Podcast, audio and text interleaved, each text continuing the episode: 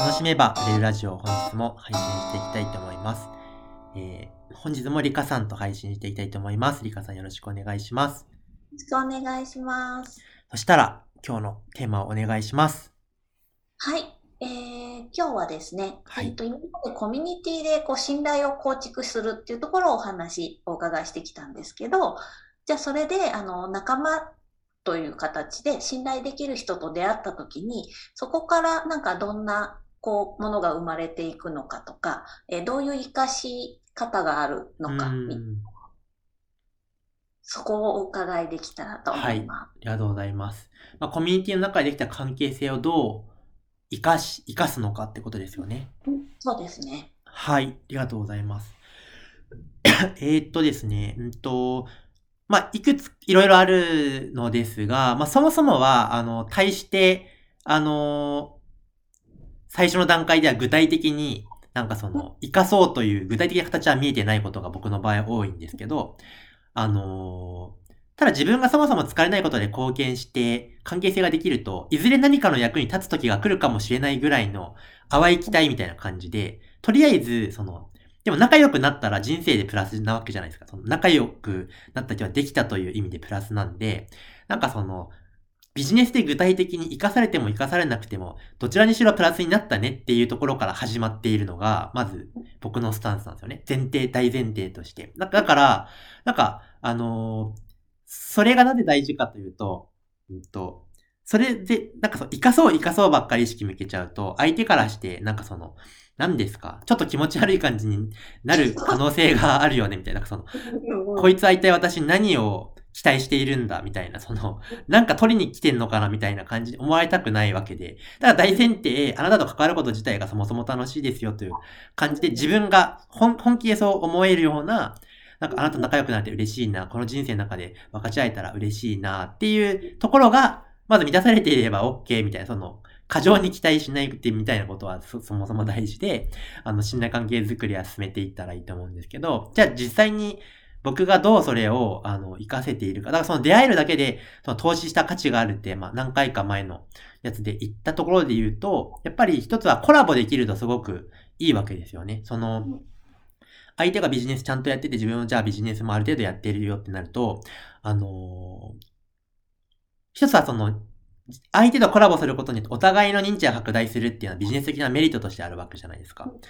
なので、相手の周りの人が僕のことを知ってくれて、僕の周りの人が相手のことを知ってくれて、まあ、それの一部の人が、じゃあ興味を持って商品を実際に購入してくれたりみたいなことにつながるとしたら、それってものすごい分かりやすいメリットとしてあるので、その、コラボみたいなところを、これも、あの、無理なく、無理なく楽しく始めていくっていうことができると、すごく、えー、いいわけですよね。うん。で、それ、僕の、その、超小さなハードルの一つ、は、小さなコラボの一つが、このラジオの対談っていうところであるわけですけど、えー、このラジオの対談するときに、できればその、ビジネスが進んでいる人の方が、聞いてる人的に面白いわけですよ。その、どういう最初の始まりから、どういう、なんかその苦しみを乗り越えて、今のこのポジションまで来てるのっていうところの変遷ってものすごい、えー、興味がある話じゃないですか。います。なので、まあ、そこを、まあ、僕が聞きたいっていうのもあるし、まあ、自分の周りの人に、もし、えー、それを聞いてもらうと勉強になるし、かつそれが相手の認知を拡大するため、あの、助けになれるとしたら、それはそれで、まあ、いいわけですよね。そういう意味で、で、まあ、利益とかも別にそこで出るわけじゃないけど、えー、大きいコラボを最初からしちゃうと、なんかその、なんて言うんですかね。実は相性良くなかったとかってなると、失うものが大きいわけじゃない。仲良かったのに、なんかその、仲が良かったということも壊れちゃうし、その、あんまり大きいことから始めたくないので、ちっちゃいことから徐々に大きくしていくってことがすごい大事なわけですよね。なんで最初のちっちゃなコラボとして対談ラジオが僕の場合はあり、その次の段階っていうのは現実まだ形にはしてないんですけど、次に考えてるのは、なんか一緒にセミナーやりませんかとか、一緒にお茶会やりませんかみたいな感じ。で、そのラジオの反応がすごい良かったりとか、相性がいいねっていうのがすごく感じられた人がいたら、じゃあ一緒になんかやろうみたいな、その、プチ企画みたいなことをやろうかなと思ってて、うんと、まあ、実際にちょっと頭の中にあの人とやりたいな、みたいなことは、えー、イメージが浮かんでる人がいるんですけど、そういうのが出てきたら、じゃあ一緒になんか、えー、単発企画をやろうみたいな。ことに次は行って、で、単発でものすごい反響があったら、あもしかしたらじゃあこれはもうちょっと大きくして3回講座とか、なんかそのあの、ちょっと、ちょっとだけ大きい単位の何かができないかなみたいな。っていう感じで徐々にステップアップしていくと、あの、関係性とかをこじらせない形で、ちゃんと相性がいいねってお互いが確かめ合ったところから育てていけるんで、そういう感じで、徐々に徐々にステップアップをしていくみたいなことを、うんと、できると、えー、お互いのビジネスが本当に相乗効果になるようなビジネスだけ育てられるし、逆にその、あんまり相性良くなかったなという人にもメリットだけを与えて終われるっていう。その、お互い良かったねだけで終わりたいので、その、その形で階段を作っていくと、えー、すごく活かしやすいのかなというのはありますね。なるほど。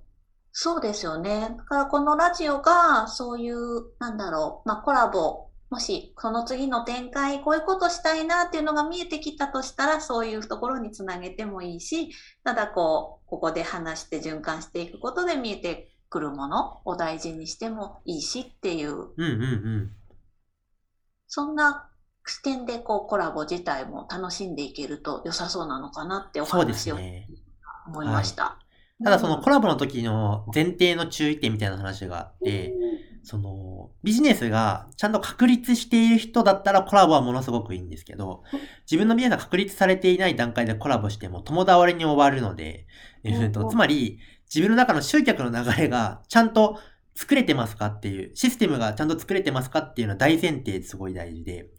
うん。と、じゃあ一回コラボして興味を持ったっていう人が次どこに行くのっていうところの階段を用意しておくってことが大事で、それが、あの、じゃあとりあえずメルマガやってるんで登録してくださいなのか、え Facebook グループの無料のオンラインサロンやってるよとか、LINE 公式なのか、無料で次に、あの、登れる一歩っていうものを用意しておけば、じゃあ対談相手の周りの人が興味を持ったっていう時の、最初が商品だときついんですよね。最初が5000円1万円興味持ったから出しますかっていうと、ちょっとそれは、あの、階段が3段飛ばしぐらいなんで、その、もちろんそこでものすごい興味を引きつけられてたら買う人もいるかもしれないけど、大方の人はそうではないわけで。なので、無料で次の一歩を登録できる媒体がそもそもありますかと。その媒体がない状態でコラボしても、えーあまりそのコラボは活かされない形、場合が多いよねみたいな話になってくるんで、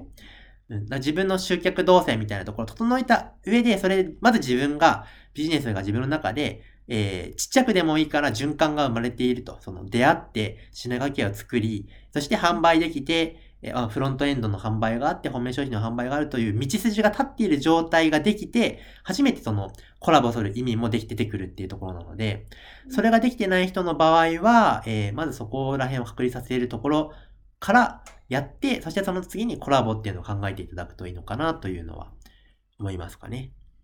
なるほど。なんかあれですね。そしたらコラボにも段階があって、まだそういうビジネスがこうね、確立できてないときは、なんかこう楽しみながら生まれるものをこう、その場の循環を楽しむっていう。うんうんうんうんある程度そこが確立していると、そこからこうビジネスにこうし進展していくような何かこう、なんだろう、し育っていく芽がこう出てくるような、そういう段階もあるから、まあ楽しんでやれたらいいよねっていう感じなのかそうですね。はい。な。うんうんだからやっぱりそのコラボも、なんかそのコラボの利益がないと困るみたいな、ひなんていうのかな。うん切迫感が出ちゃうと、相手も楽し、楽しくできないわけですよ。だから、楽しいだけ、楽しい、二人でやるとすごい楽しい循環する。で、利益もついてきたってなるから、よかったねってなるわけで、その、この利益がないと来月回りません。ちょっとどうにか一緒に利益作ってくださいよってなると、相手に依存してる感じになっちゃうんで、そうするとやっぱりよろしくないわけですよね。うん、だからまあ、その順番とかスタンスみたいなのはすごく大事かなと思います。はい。すごく参考になりました。はい、ありがとうございます。